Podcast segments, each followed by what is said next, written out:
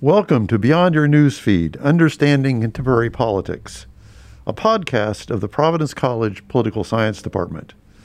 My name is William Hudson, Professor Emeritus of Political Science and host of this podcast. Celebrity and politics have forever been intertwined, at least since Roman emperors engraved their images on coins that were traded throughout the empire. Celebrities' medium, gossip, also has a long political history. I imagine that the Roman Forum must have been an ideal place to trade on the gossip about the lives of the Roman political elite. In our contemporary era, the proliferation of media platforms like social media and cable television seem to have enhanced the role that celebrity and gossip play in our politics. For generations, American citizens have made celebrities of their presidents. But nowadays, they make celebrities into presidents, whether in America or in the Ukraine. A part of understanding politics today demands an inquiry into how celebrity and gossip shape it. Fortunately, at Providence College, we have on our faculty an expert on how both celebrity and gossip shape the modern society and modern politics. With me today is my colleague, Providence College Associate Professor of Communication and Director of the Providence College Communication Program, Andrea McDonnell. Professor McDonnell has written widely on celebrity and gossip, including her book, written, written with Susan J. Douglas, Celebrity A History of Fame, and a forthcoming volume, Gossip Politic. As listeners may remember, Andrea was a guest on Beyond Your Newsfeed earlier this year, along with our colleague Matt Guardino, to discuss the decline of no- local news. I'm delighted she is able to be back with us again today. Andrea McDonnell, welcome to Beyond Your Newsfeed. Thank you so much, Bill. It's great to be back with you let's begin with basics here. So, what is celebrity? Well, as you mentioned in the great opening there, we can certainly think about fame as a kind of condition that has existed for centuries, for, for many, many years. It's always been possible to have a degree of renown um, in certain circumstances. And money and power, um, especially political power, as you mentioned, have historically been uh, avenues through which people have achieved renown. But one of the things that Susan Douglas and I look at in our book that you mentioned, Celebrity, uh, A History of Fame, is the way in which media technologies have influenced fame and supported a contemporary celebrity culture.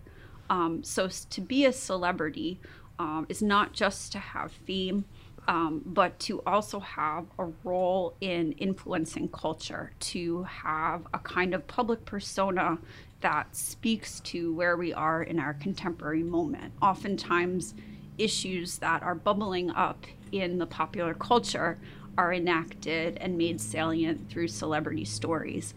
And media technologies have developed, especially throughout the 20th and into the 21st century, in ways that have made famous people ever more accessible to us. So we can think about early photography um, being a way in which one's image becomes widely circulated, and, and then, of course, cinema.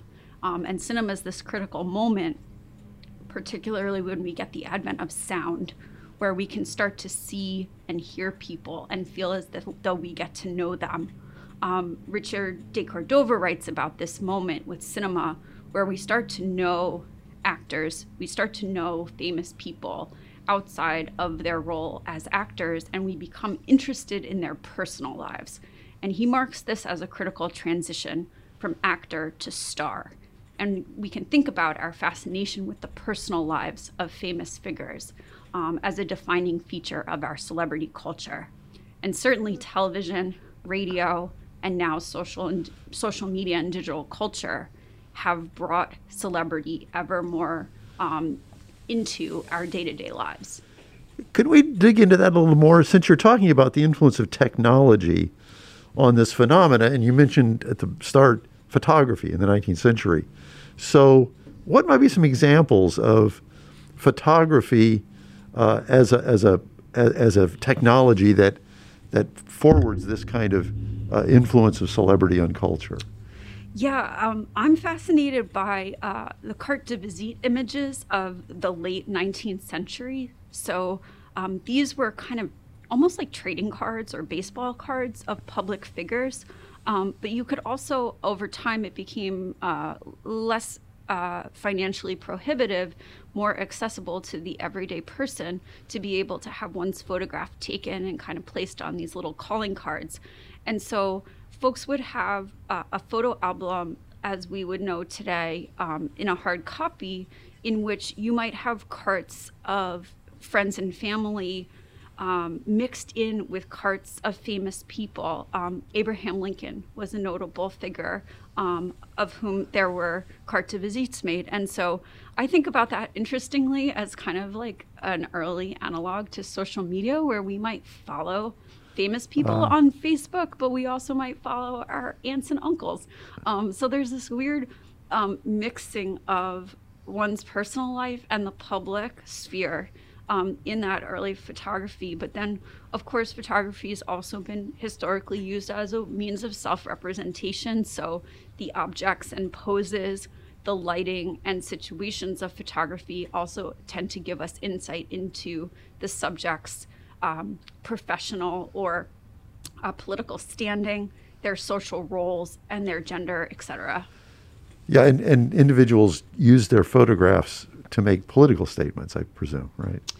Absolutely. Um, I, we can think perhaps um, what comes to mind for me is the royal family in England, uh, the way in which uh, the royal family has over uh, over decades presented themselves in, in family photos sometimes using props and organization of the image in order to appear more regal, and other times using it to appear more personal, more relatable, um, more quote unquote ordinary.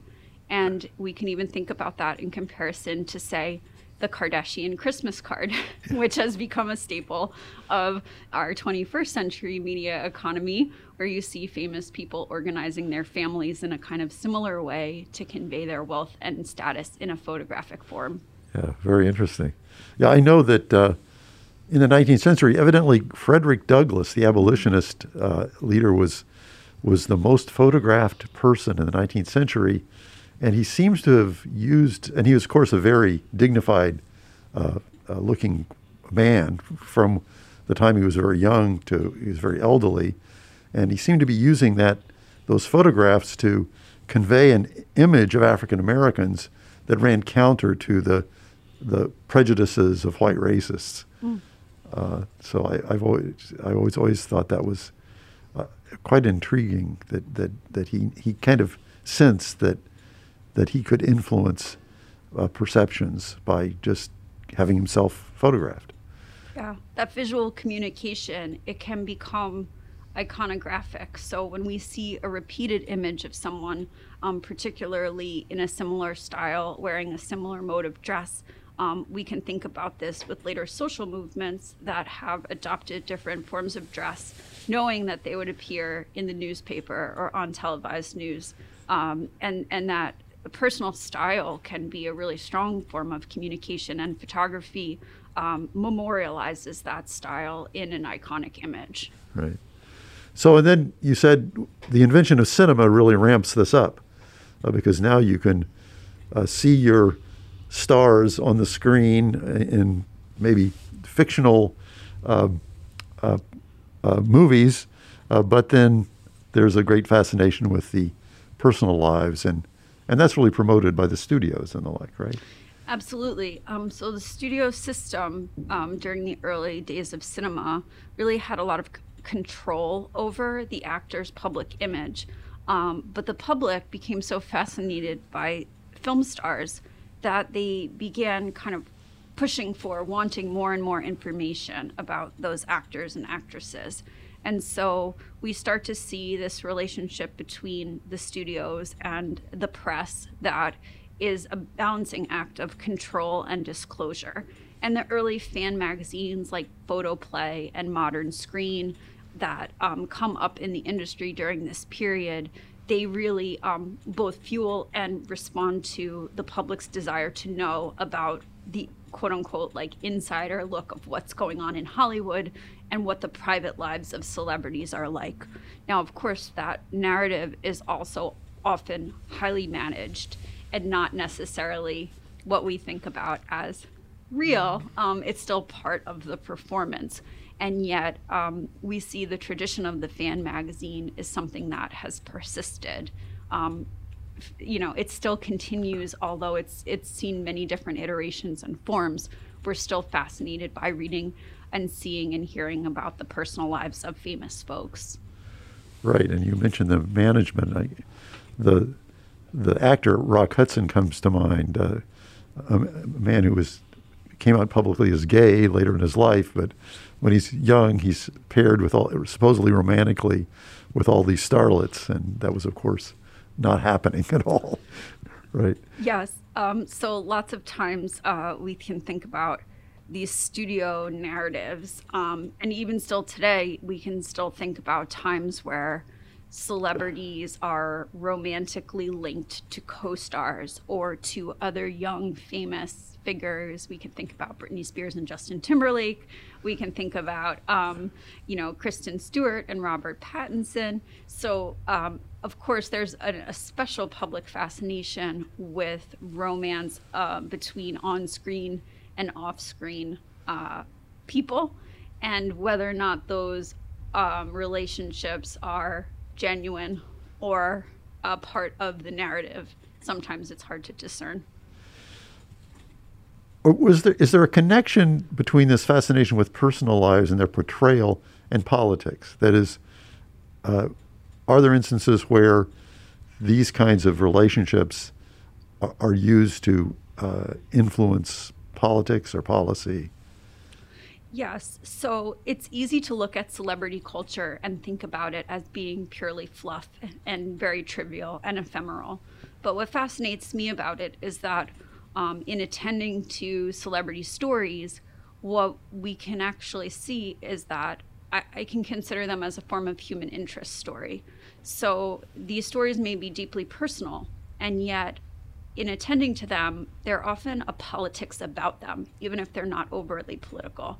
So, just to give some examples, um, we often read and see stories about uh, celebrity relationships, personal relationships. And uh, for instance, right now, we're watching uh, the Johnny Depp Amber Heard uh, lawsuit trial going on. And this is all circulating about their personal relationship. And so on the surface, it's just quite tawdry media fodder. But if we dig into it, what's really at stake here are issues of substance abuse, domestic violence, sexual assault, um, gender, and pay in Hollywood. Um, even even income inequality in a bizarre way, right? Because there's all this information about how his wealth might have fueled um, some of these issues, and so we can think about celebrities as windows into issues like aging, cosmetic surgery, weight, divorce, child rearing. These are personal issues, yes, often domestic, feminized issues, and yet they are part of the texture and fabric of our everyday lives. They have real impact on people. And a lot of times members of the public we can we can relate to or see our own experiences through the celebrity news stories that we see going on so I think it would be wrong to say that these are just personal issues. Um, and they do, I think, uh, reveal much about public sentiment and where we are as a society. And could these stories also be very influential for, for public attitudes about certain issues? I'm thinking about changing attitudes, you know, beginning in the 60s of, towards, say, divorce, uh, where you have you know, a figure like you know, Ronald Reagan, who's achieving political prominence at that time, uh, who's a divorced man and you know married to a, a second wife, um, and and at, at some point in American politics, the idea that a politician could be divorced and succeed was was was just crazy. That you, you a divorced person could not succeed in politics. But I would think re- figures like Reagan sort of changed that, right? Absolutely. Um, a lot of times, media, sometimes for better, sometimes for worse, leads the narrative in terms of where the culture is going. And we can see this with divorce, as you mentioned. What springs to mind to me immediately is representations of LGBTQ folks on TV. Um, TV with sometimes uh, some some early representations in the 80s and 90s that were just terrible. Um, you can think about talk show representations, for instance, of trans women, but it's almost like a, a door cracking open, and then we start to see more and more diverse representation. Um, and that can sometimes be a reflection of where the culture is moving, and it can also be uh, a way of pushing the culture forward. And we can think about this, yeah, like you said, with issues of divorce. I also think about the Me Too movement, perhaps more recently, um, when we think about stories that emerged out of Hollywood um, that were not, they, those were not the first stories to be told, but they were stories that were prominent and therefore helped spark a broader public conversation um, about um, rape and sexual assault. Right. And you think about the, the change in attitudes towards towards gay rights, for example. Uh, uh, I would think Ellen DeGeneres was a very important figure there, right? Uh, yes, um, thinking about Ellen, particularly in daytime talk TV, um, which is a space that you know has been really targeted towards um, middle class, middle American women. We can think about Rosie O'Donnell, who at the time was not, at the height of her talk show, was not uh, an out gay woman, but um, has since come out. Um, but certainly, we can also think about a show like Queer Eye for the Straight Guy, the original version in the early mm. 2000s, you know, which again relied on a lot of stereotypes, but at the same time, it brought representations of gay men into reality TV in a way that normalized their presence in that sphere and made, um, you know, straight folks who maybe didn't know, didn't have gay friends, um, feel that they could relate. And so um, I think media can be an important space for visibility. Now, I think there's a lot of questions around quality versus quantity of representation. Um, there's there's criticism uh, in, in, a in a trend that's known as kill your gays, where we see a lot of uh, TV TV shows incorporating gay characters, but then they die, um, and and this disproportionate um, offing of gay characters and queer characters on TV. What does that reveal about our willingness to um, include those represented representations in substantive and meaningful ways? Right. Very interesting. So let's just for a moment we, we, can come back and I'm sure you have a lot more to say about celebrity, but let's let's talk a bit about gossip, which is, I guess, very much linked because uh, we gossip about celebrities. We gossip about a lot of things. Uh, so, what exactly is go- gossip? How does gossip differ from news? Great. Yeah. So, gossip in a definitional sense has been considered um, by discourse scholars as talk about a third party who's not co-present. So in a in a very basic sense, it's I'm talking with someone else about you and you're not there. Um, the term, if we look at the etymology of the word, actually grows out of the word godsib, um, which was a name for a godparent. And if we think about a godparent, this is someone who's privy to the goings on of a family, but not necessarily a family member. Um, and over time, the word starts to gain a feminine connotation. So it was women who gossip, gossip about housework, gossip about child rearing, um, gossip about scandal, and another form of gossip, which is known as bitching, yeah. complaining about what's going on. And scholars have theorized that gossip has been a way for women to express themselves um, oftentimes in the domestic sphere or in women's spaces. So, in the washroom, in the kitchen, in the ladies' room, uh, you know, the ladies' restroom, that it's been a way for women to to vent, to empathize, to bond with other women. Now, of course, men gossip too, but a lot of times we don't characterize male speech as gossip um, because gossip is so strongly linked with women. But um, we see gossip around celebrities, of course. Most of us gossip about celebrity lives, and we don't know celebrities, we've never met them. But we can certainly also gossip about sports players, politicians, um, and increasingly the rise of punditry in uh, political speech can be thought of as a form of gossip that, you know, it's opinion, um, it's editorialization rather than reporting on news um, per se. So I think we've seen, uh, we're in a moment where speech online um, in particular is very opinion driven, but that is not to say that it is inconsequential. In fact, some of the most influential speech in politics is now occurring in those types of spaces um, with political opinion being expressed in a kind of gossipy or celebrity focused way. Um, and so we've really seen this blending and blurring, to my mind, of what is news, what is gossip, what is speculation, what is true. And of course, the presidency of Donald Trump um, certainly added fuel to that kind of uh, dynamic. Yeah, but the, the, blurring of gossip and news certainly goes way back. I mean, that uh, I'm old, old, enough to remember uh, this uh, character, Walter Winchell, who was a, a gossip columnist uh, back in the, I guess his career probably started in the 30s, right? Mm-hmm. Uh, Winchell, but but he was writing a column, I think, up through the 60s.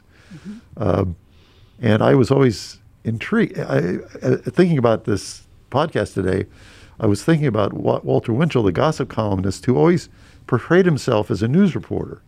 Uh, he he would uh, he would wear a hat kind of askew, like he was a, a news hound from the right out of the the movie The Front Page, uh, and so because he had also radio shows and I think eventually a TV show for a while, uh, and he'd always he would always say what he was talking about was the news.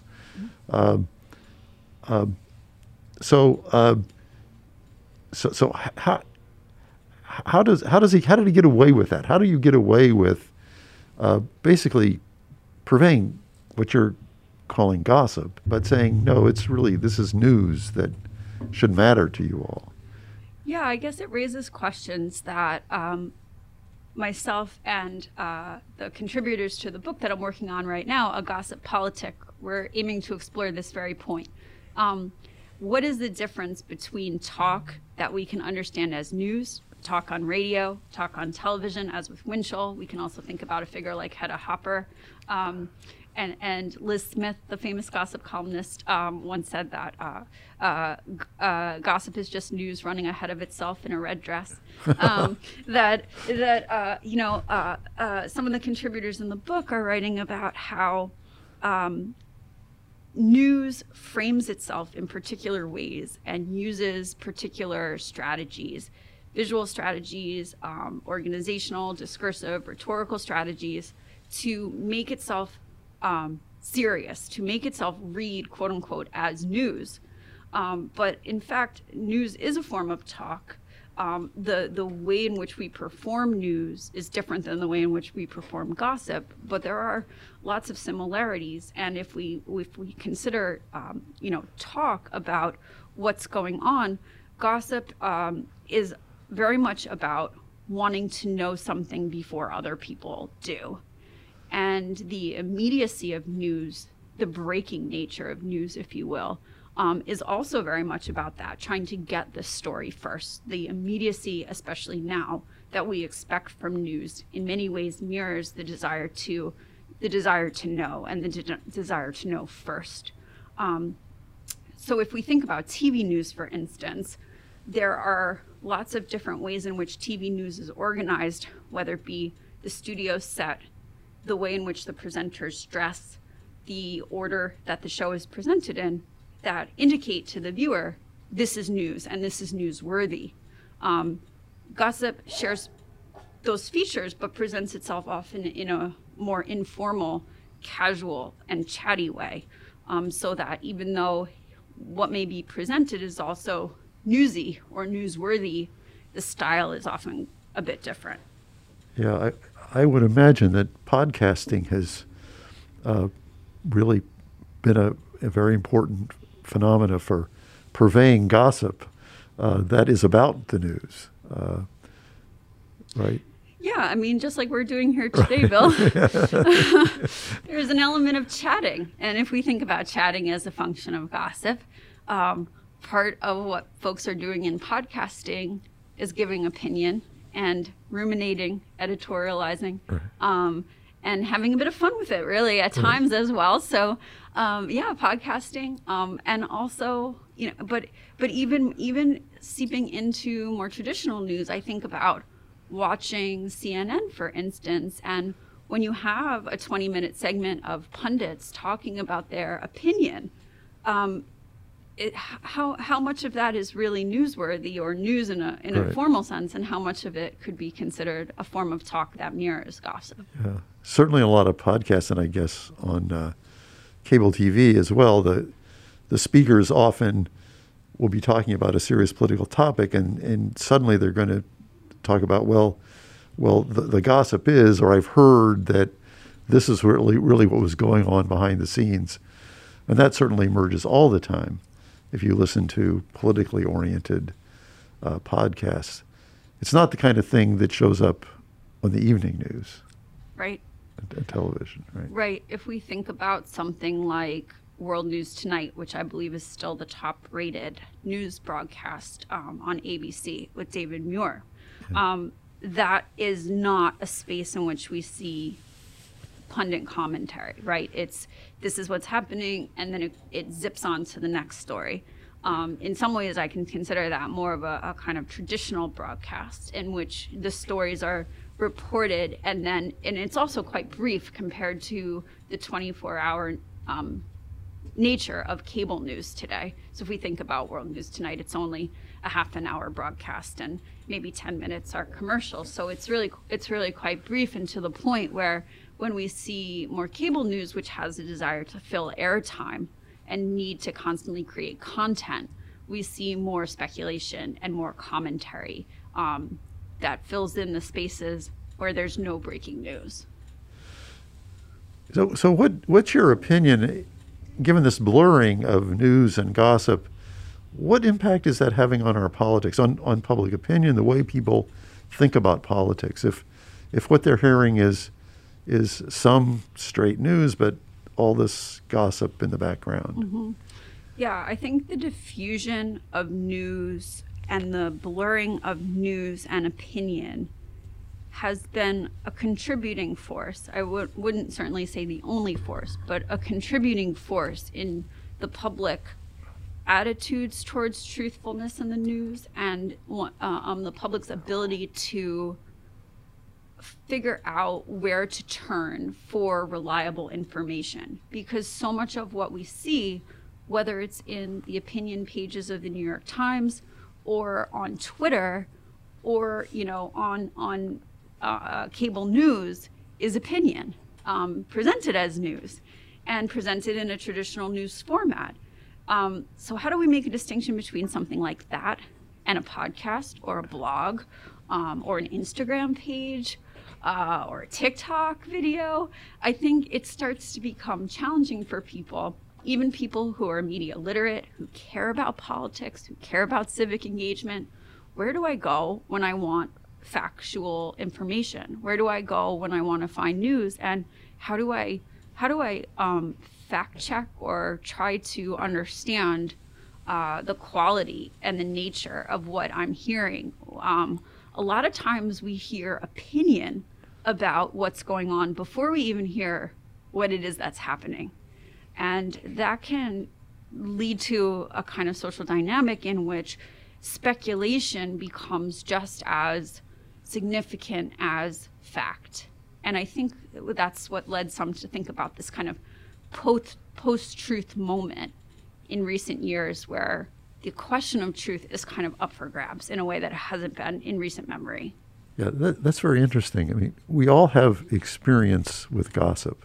Uh, we all gossip, and and one of the things I guess, based on my own experience of gossip, is that is that you learn very early to be skeptical of what you hear in gossip. When you're being told something about someone, you say, well, is that really true? On the other hand, gossip is also insider information, that there's a sense in which you think, golly, this gossip is telling me something that that uh, not isn't known generally, but it may in fact be the real truth. So it really makes understanding what is true very complicated.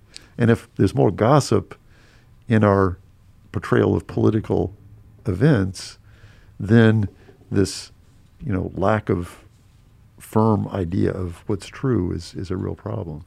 Yeah, and I would argue that celebrity culture in in and how it relates to politics has even furthered that. So let me give you an example. So thinking about um, specifically how we've seen this kind of cross pollination between celebrity culture and politics. So as you mentioned in the opening, politicians have always had a, a degree of fame and have even been celebrified, particularly if we think about like Ronald Reagan or Bill Clinton, etc.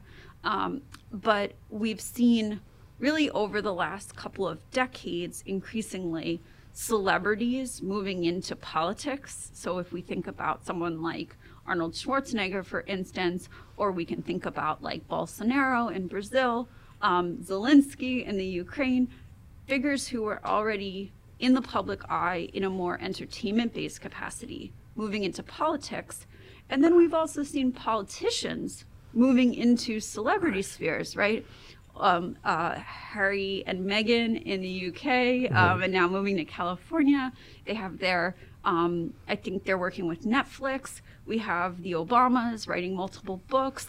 Um, and of course, we have Donald Trump, who's kind of walked this line back and forth between the spheres of celebrity and politics um, throughout his life.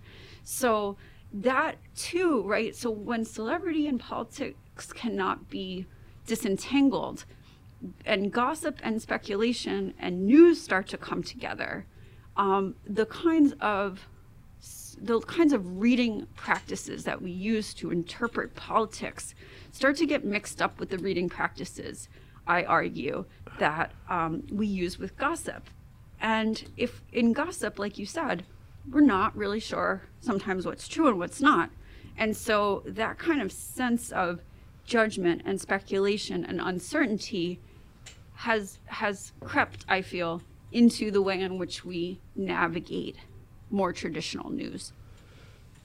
Yeah, from what you just said, it made me think of Donald Trump and his his presentations, his performance, his his speeches, which are very gossip-like in in his in the way he he makes his his presentation. He'll he makes these statements where he says, people are saying, which is, I think, a classic gossip phrase, right?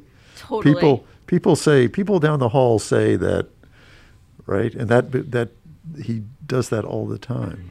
Yes. So I actually conducted a study of Donald Trump's Twitter usage during his campaign against Hillary Clinton and found that Trump did, in fact, use a lot of these strategies. Um, he used the idea of as you say, people are saying gossip and rumor, also accusing other people of being liars, um, but also using exaggeration and exclamations, which are features of gossip. So, you, heavy use of the exclamation point and the. Have all. you heard? Yes. the all caps, you know, um, sort of screaming at you in, in a way online. Um, and the bombast of his uh, rhetoric at campaign events, etc., much more aligned, you know, and people have associated this with a populist style, but also highly aligned with gossip techniques of um, speculation, emotional appeal, which is often associated with gossip over news. News is supposed to be rational, serious, um, it's supposed to be down to earth, whereas gossip is emotional. It's um, you know it's it's personality driven, and so yeah, we can think about it as as a kind of populist performance, but we can also think about it as being an extension of Trump's um, historical existence within celebrity culture and within the gossip press. He's well aware of the techniques of, um, like the New York Post um, has has allegedly um, acted as his own PR rep and called different newspapers and gossip papers and made reports about himself during the 80s and 90s. Um, so, so we can certainly think of him as a gossip figure. Um, and, and, and some have dubbed him like the gossip president. Right. Uh, and have we had a Trump effect in our politics? Are, are we going to live now in a political culture where Trump has kind of established certain norms that other politicians are going to pick up on? Have you seen evidence of that? Yeah, I think that he showed that the political rules could, in at least in certain circumstances, rules about decorum and uh, the way you treat the press, the way you present yourself, that had been historically like unbreakable because one would be punished um, politically for breaking them. Um, that at least for him, at least in certain circumstances, they could be broken not only without consequence, but actually with reward. Now, it's yet to be seen whether in American politics that formula will work for someone other than Donald Trump. But what we have seen is that his acolytes and sort of people who have taken up the Trump, um, you know, support and have also kind of extended that and um, even even pushed past that in sort of these like neo right wing movements um, and representations are if not drawing from the same playbook, um, they're well aware that those norms have now been broken and, and are willing to push the envelope um, in terms of self presentation. I'm thinking of like a Marjorie Taylor Greene, right? Right. Um, and, and willingness to uh, eschew the traditional standards because we've seen that now we can we've moved away from that. I don't think that that is going to be easy to put back together. I think that it's sort of like the genie's out of the bottle. Where do we go from here? Um, Joe Biden represents a kind of move away from that back towards a more traditional direction. But I think a lot of folks fear that the midterms that are coming up and the 2024 election are going to be a critical turning point because Biden seems like sort of a stopgap. And what happens after Biden? Um, it, it's sort of a scary prospect to think about. Right. Yeah, to, to go back to the paper you wrote, uh, which I read, which was very interesting about uh, the Twitter feeds of Clinton and, and Trump in the 2016 campaign. And one of the things that struck me by your analysis was you, you just described Trump's exclamatory uh, style and the like as opposed to Clinton. And uh, in the examples you give in the paper of Clinton's tweets, they do sound like they were manufactured by a campaign team. They're very boring and uh, very sort of straightforward. And uh, you can see how, at least on, on Twitter, uh, if you had to choose who am I going to follow, it's not going to be Clinton, it's going to be Trump, right? And, and other politicians must must be aware of that. Yeah. So you know, social media is this interesting sphere where our attention is constantly being pulled. And when we look in that space, our uh, people's attention is going to be pulled by those who have the most kind of uh, maybe titillating things to say or say it in the loudest way. Um, we're talking about clickbait and headlines and, and things that sound bites that are going to get attention.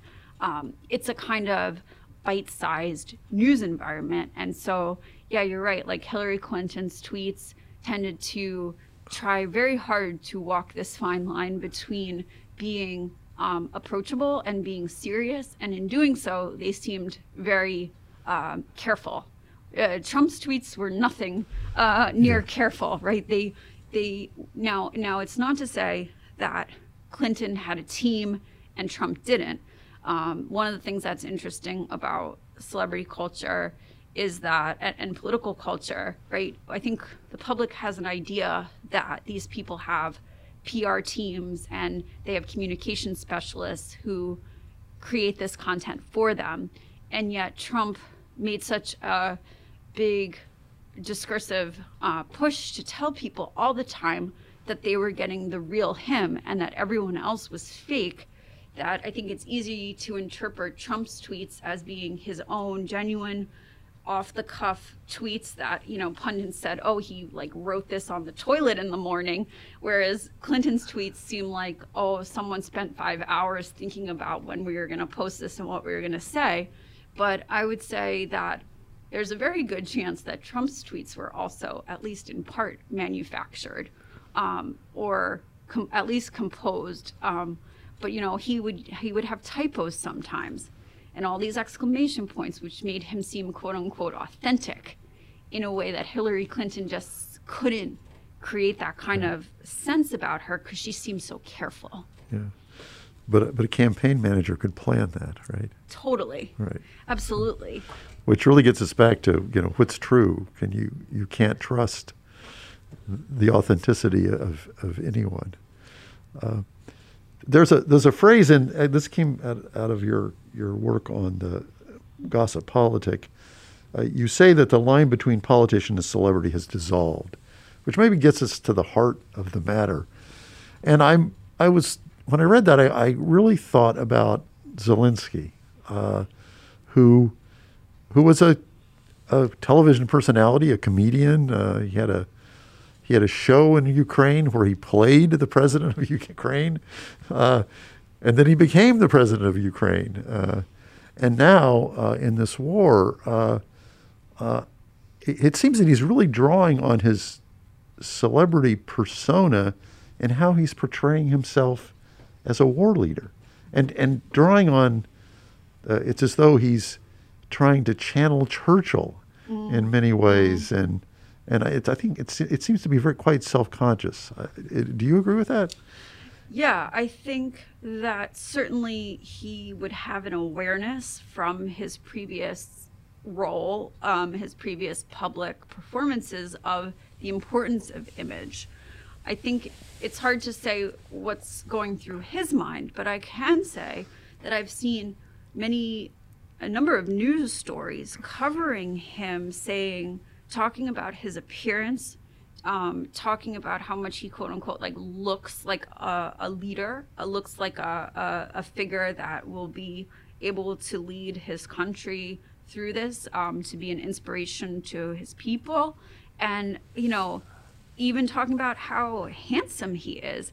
And uh, some of those stories did give me pause to think, you know, how are we framing this? How are we covering this? This is, you know, this is an atrocity. This is a terrible situation.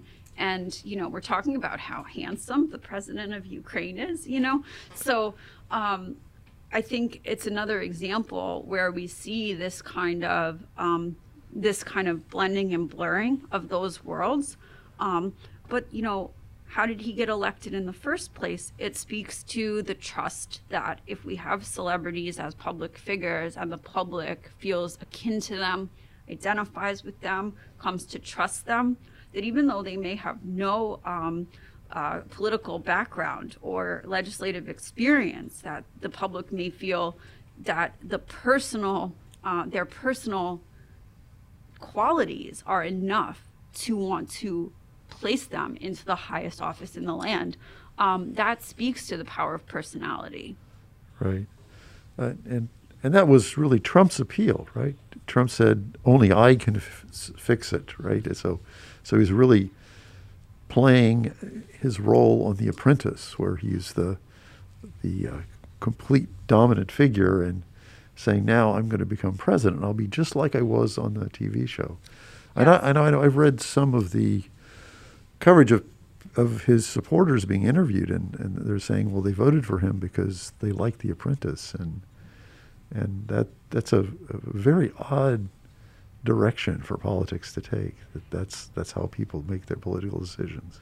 Yes, I mean, Trump said over and over that he was not a politician um, and that he was a businessman. Now, um, he was an arguably unsuccessful businessman, Right. but he played a successful businessman on TV. And there were a number of articles that came out um, that were writing about how The Apprentice, uh, you know, took the, took the stand saying The Apprentice made Donald Trump president. And I actually think that fundamentally that that's true.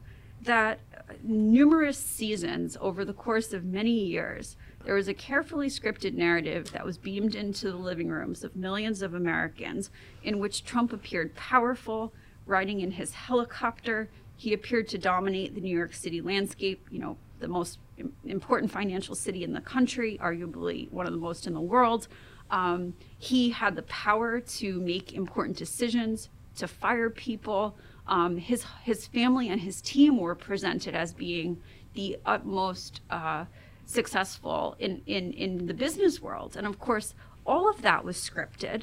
All of it was um, shown to be kind of a hot mess, really, from the reports of what was going on on the set of that show. Um, and at the same time, he enhanced his fame tremendously through that. And so when then, you know, a decade or so later, he appears on the public stage, people thought of him as his character. Um, and I think that's that's a fundamental way in which folks related to him and felt that they could know and trust him. Yeah, and Zelensky, Zelensky seemed to follow the same playbook. Actually, I mean, that almost even more blatantly that that he plays a president on TV and then he Yeah. runs for office and uh, and the like. Uh, though I'm not trying to equate Trump and Zelensky uh, Sure. at all, but but it's very very very interesting. So you're suggesting we're likely to see more of this, uh, more celebrities uh, stepping in and uh, becoming politicians and. I think we've seen that already on a global stage, um, and we've we, you know we've seen um, different figures internationally who have emerged. Um, some successful in securing offices, and others not. Um, but uh, we we've seen that people who already have public visibility um, have an easier time transitioning into um, you know that kind of role because the public has has a level of comfort with them and feels that they know them whether or not they are qualified. Um, I think we'll we will continue to see that, and I think we'll also continue to see the counterpart to that, where politicians are increasingly uh, performing in celebrified spaces in ways that we didn't traditionally see. Right. Uh, so let me ask you the political science question here. Who benefits from this kind of politics? Who who who's going to be hurt by this kind of politics? Well, I think that I, I think that it benefits the people who want to have power and already have a public platform. Um, I don't think that it necessarily benefits citizens um, because I think what we've seen both in the United States and globally is that just because someone is good at performing their persona doesn't mean that they're going to be effective in a position of power. Doesn't mean that they're going to be um, considerate of norms and values. Doesn't mean that they're going to understand how to run a government or to, you know, address uh, crises as they emerge. That's something that's been particularly striking to me.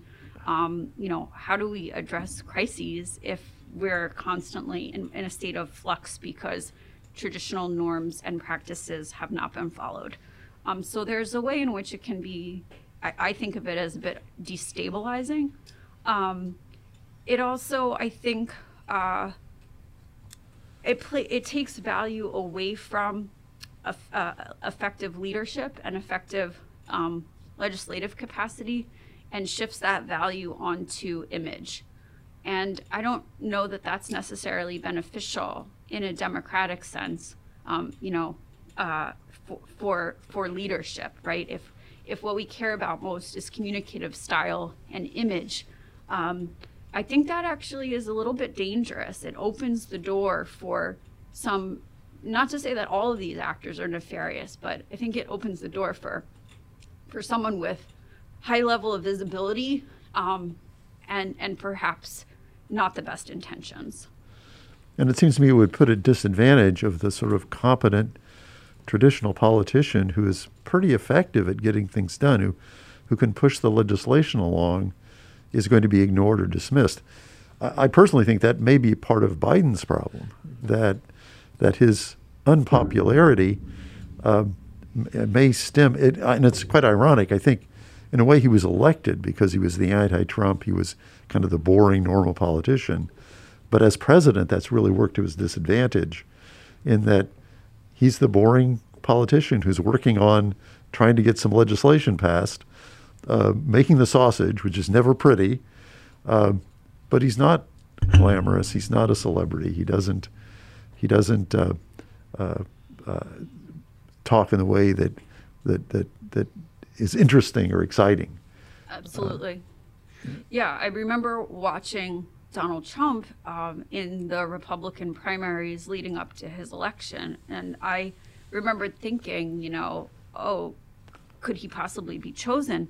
But also that he was certainly gaining the most attention and occupying the most space in the room, um, the most taking up the most airtime you know, traditional politicians don't necessarily perform in that way, have not historically, you know, like Biden does not perform in that way. I think also about um, President Obama, who was active, um, you know, working to create legislation, but not, but uh, criticized for not uh, being able to communicate his effectiveness with the public in a way that kind of quote unquote like sold it. And I think uh, Biden and Democrats more broadly have been, you know, criticized for having this issue where even when good things get done, that they're not able to promote it effectively, in part because their communicative style is more traditional and, and a little bit more low key.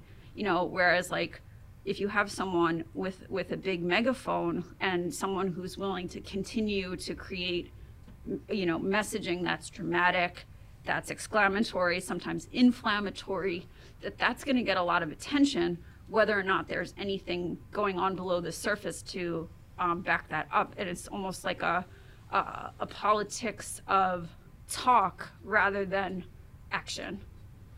Right. And a very scary uh, prospect given the serious problems facing the country right now. Uh, and I'm thinking, above all, we just did a podcast on climate change. And mm-hmm how you're going to be able to address that uh, if this is going to be the the context of our politics. Um, this podcast is called Beyond Your News Feed, and uh, I would like to go beyond some recent news. And while you're here, we talked about Twitter. Uh, the recent news is that Elon Musk has evidently acquired Twitter. He's going to be running Twitter as a private company. It's he's going to be it's going to be like his his platform, Elon Musk's Twitter. Uh, what's what do you think of that? What what's going to happen? I was thinking of you, Bill, because this actually, as this has been un- unfolding over the last few weeks, I've been thinking about our previous podcast with Professor Guardino about the fate of local news, and uh, it also is related to our discussion today about celebrity culture. In that, you know, in some ways, we have our own uh, kind of idols of production these days, to use Leo Lowenthal's term. We have these titans of industry like Jeff Bezos and Elon Musk and Peter Thiel who are coming into spaces that are news platforms, some traditional like the Washington Post, and some like social media such as Twitter, and really trying to control the narrative. Or there's a there's a fear at least that in purchasing these platforms that there's a freedom of speech issue that's at stake here. And we see these people with outsized um, money and therefore power. And even though they might not be directly involved in politics, um, you know, Peter Thiel certainly is, but someone like Elon Musk kind of circulating around the edges of that. But there is a politics, again, about that because his purchase of Twitter um, has seen, uh, you know, judging by what I'm reading, people's responses to this, has caused real anxiety about what's going to happen to the platform, um, which has been a site for you know anybody basically to come on and be able to voice their opinions about you know anything from sports teams to uh, policy positions, and um, so so they are people like Elon Musk. They are celebrities. Um, they're public uh, figures, and you know I think it says something about where we are as a society that people who are extremely wealthy, um, and these people are some of the wealthiest folks in the world, have become celebrities by virtue of their wealth. I think people, yeah, we care that he's an inventor, but most people are really like awed by his wealth. And when we're thinking about these these tech people um, who have billions and billions of dollars, that it, it's just kind of stunning to think that that is is an entry point for fame. And as we've just discussed, fame as an entry point for um, political power. So there seems to be a move in that direction as well. Yeah, and uh, given the, the prominence of Twitter in our discourse, uh, he could, it, depending on how he uses it, but he, he could use it uh, in, in ways that are pretty, uh, pretty destructive. Uh, uh, Some have speculated that he will use it to reinstate Donald Trump's account. I don't know what that's based on, that right. speculation. Yeah. Um, but of course, we know that Trump had his account pulled, and there was some speculation about where right. where Trump's followers would move in terms of what platform they would be using after that that right. occurred. Um, but there was also um, uh, uh, criticism of uh, oh, what's what's the man who had had created Twitter? Now his name is slipping my mind. Uh, I just read it in the paper this morning, and I can't remember. Okay, but in any case, there was there, you know, there even even though it's not Elon Musk, but like there had been criticism of uh, him as well for not pulling Trump's account sooner when he was president and he was using it to say, um, you know, to make racist comments and to stoke political division. So, you know, who has the ability to speak on these platforms? What people have the ability to say?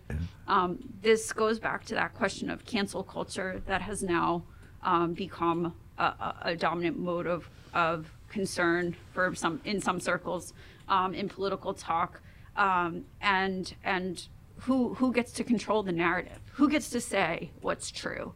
Um, and can I shut you down from saying something I don't like just because I have enough money to control the platform? That's that's a deeply um, troubling threat to democracy. I think that if I don't like what you say, um, and I simply own it, well, then I can make sure that you don't say it. Right. Elon Musk claims that that he's he's done this. He's taken over Twitter because he wants to make it freer.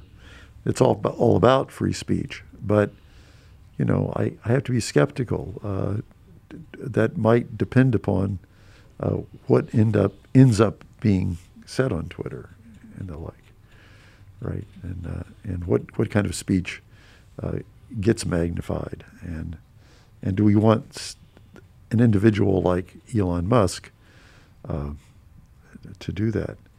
Um, I I don't know a whole lot about Musk, but some of the things I've read about Musk, uh, he seems like a very strange character, and perhaps not the person I would want to trust.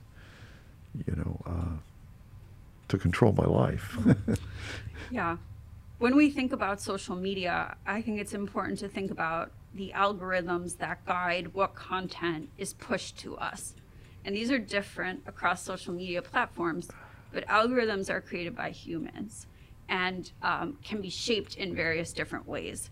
And so, even if Elon Musk or any of these other, um, you know, uh, figures in these spheres, who these owners are not necessarily shutting down speech, that is not even necessarily uh, the only way in which control can be exerted, right? So, pushing content or pushing advertising um, uh, messaging or um, you know, sort of uh, lowering the visibility of other content can also be a way of a powerful way of controlling the narrative.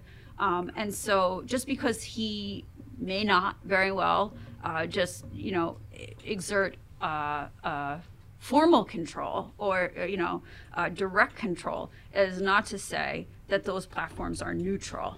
Yeah, I could imagine him favoring algorithms that promote uh, trips to Mars, which seems to be one of his great uh, aspirations, uh, mm-hmm.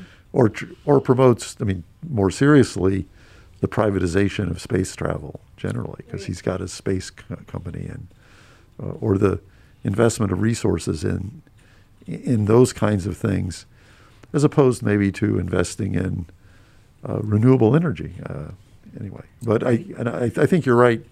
It's the, the danger is more uh, he, he can he can say that he wants to make the platform free, you know, let Donald Trump back, let anybody on the platform, but at the same time, uh, certain kind of content might be pushed uh, in a certain way mm-hmm. based upon his preferences.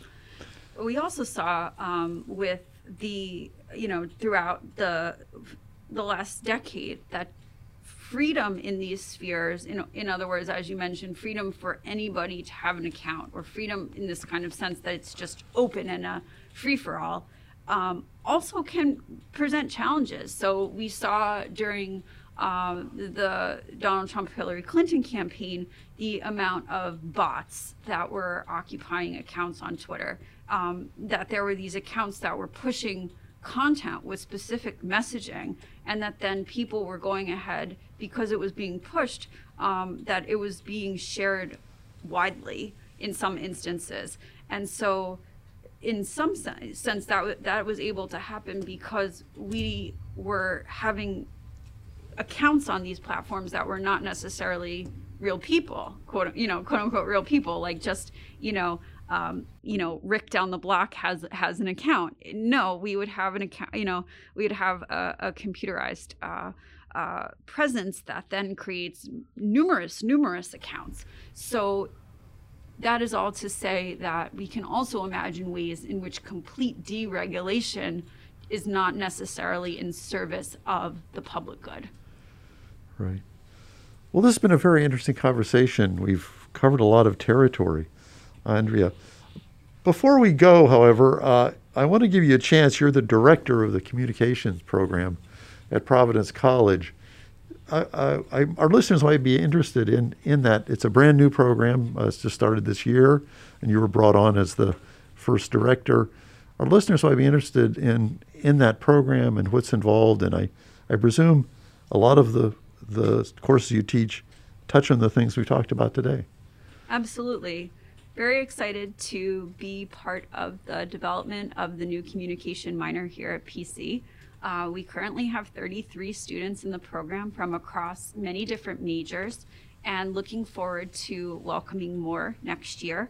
Uh, it's a seven course minor, including courses in uh, oral communication, visual communication, um, also thinking about public speaking and uh, rhetoric and, uh, and, and also our media economy. So I currently am teaching the Gateway course in communication, and uh, that is available to anyone who's interested. You don't have to be a minor to take the Gateway course. And I'm excited to also be teaching the politics of visual culture next year in the political science department here. So um, please, anyone who's interested in communication at Providence, please feel free to reach out to me. I'd, I'd love to talk with you more. And I would think this minor would be very of interest to a variety of different majors, political science majors, or uh, some people in, in business even uh, who might be interested in uh, the communications field. This would be a, a really interesting option for them. Absolutely. So we have students from political science, computer science, marketing, management, English, art, uh, so I can really see many different ways in which uh, the minor would complement uh, whatever it is that you're doing in your major, uh, because communication is so much a part of so many fields today. Okay, well, thank you very much, Professor McDonnell. As I said, this was an interesting conversation, and I learned a lot, and and uh, very happy that you're here at Providence College and bringing this knowledge uh, to us. And once again, I want to thank our intrepid uh, podcast producers, Isabel Fernandez and Sienna Strickland, for their work in producing this podcast. Thanks also to the Marketing and Communications uh, Department of Providence College, Joe Carr and Chris Judge, who continue to provide their support. And thanks as well uh, to all our listeners. Please tell four friends about Beyond Your Newsfeed.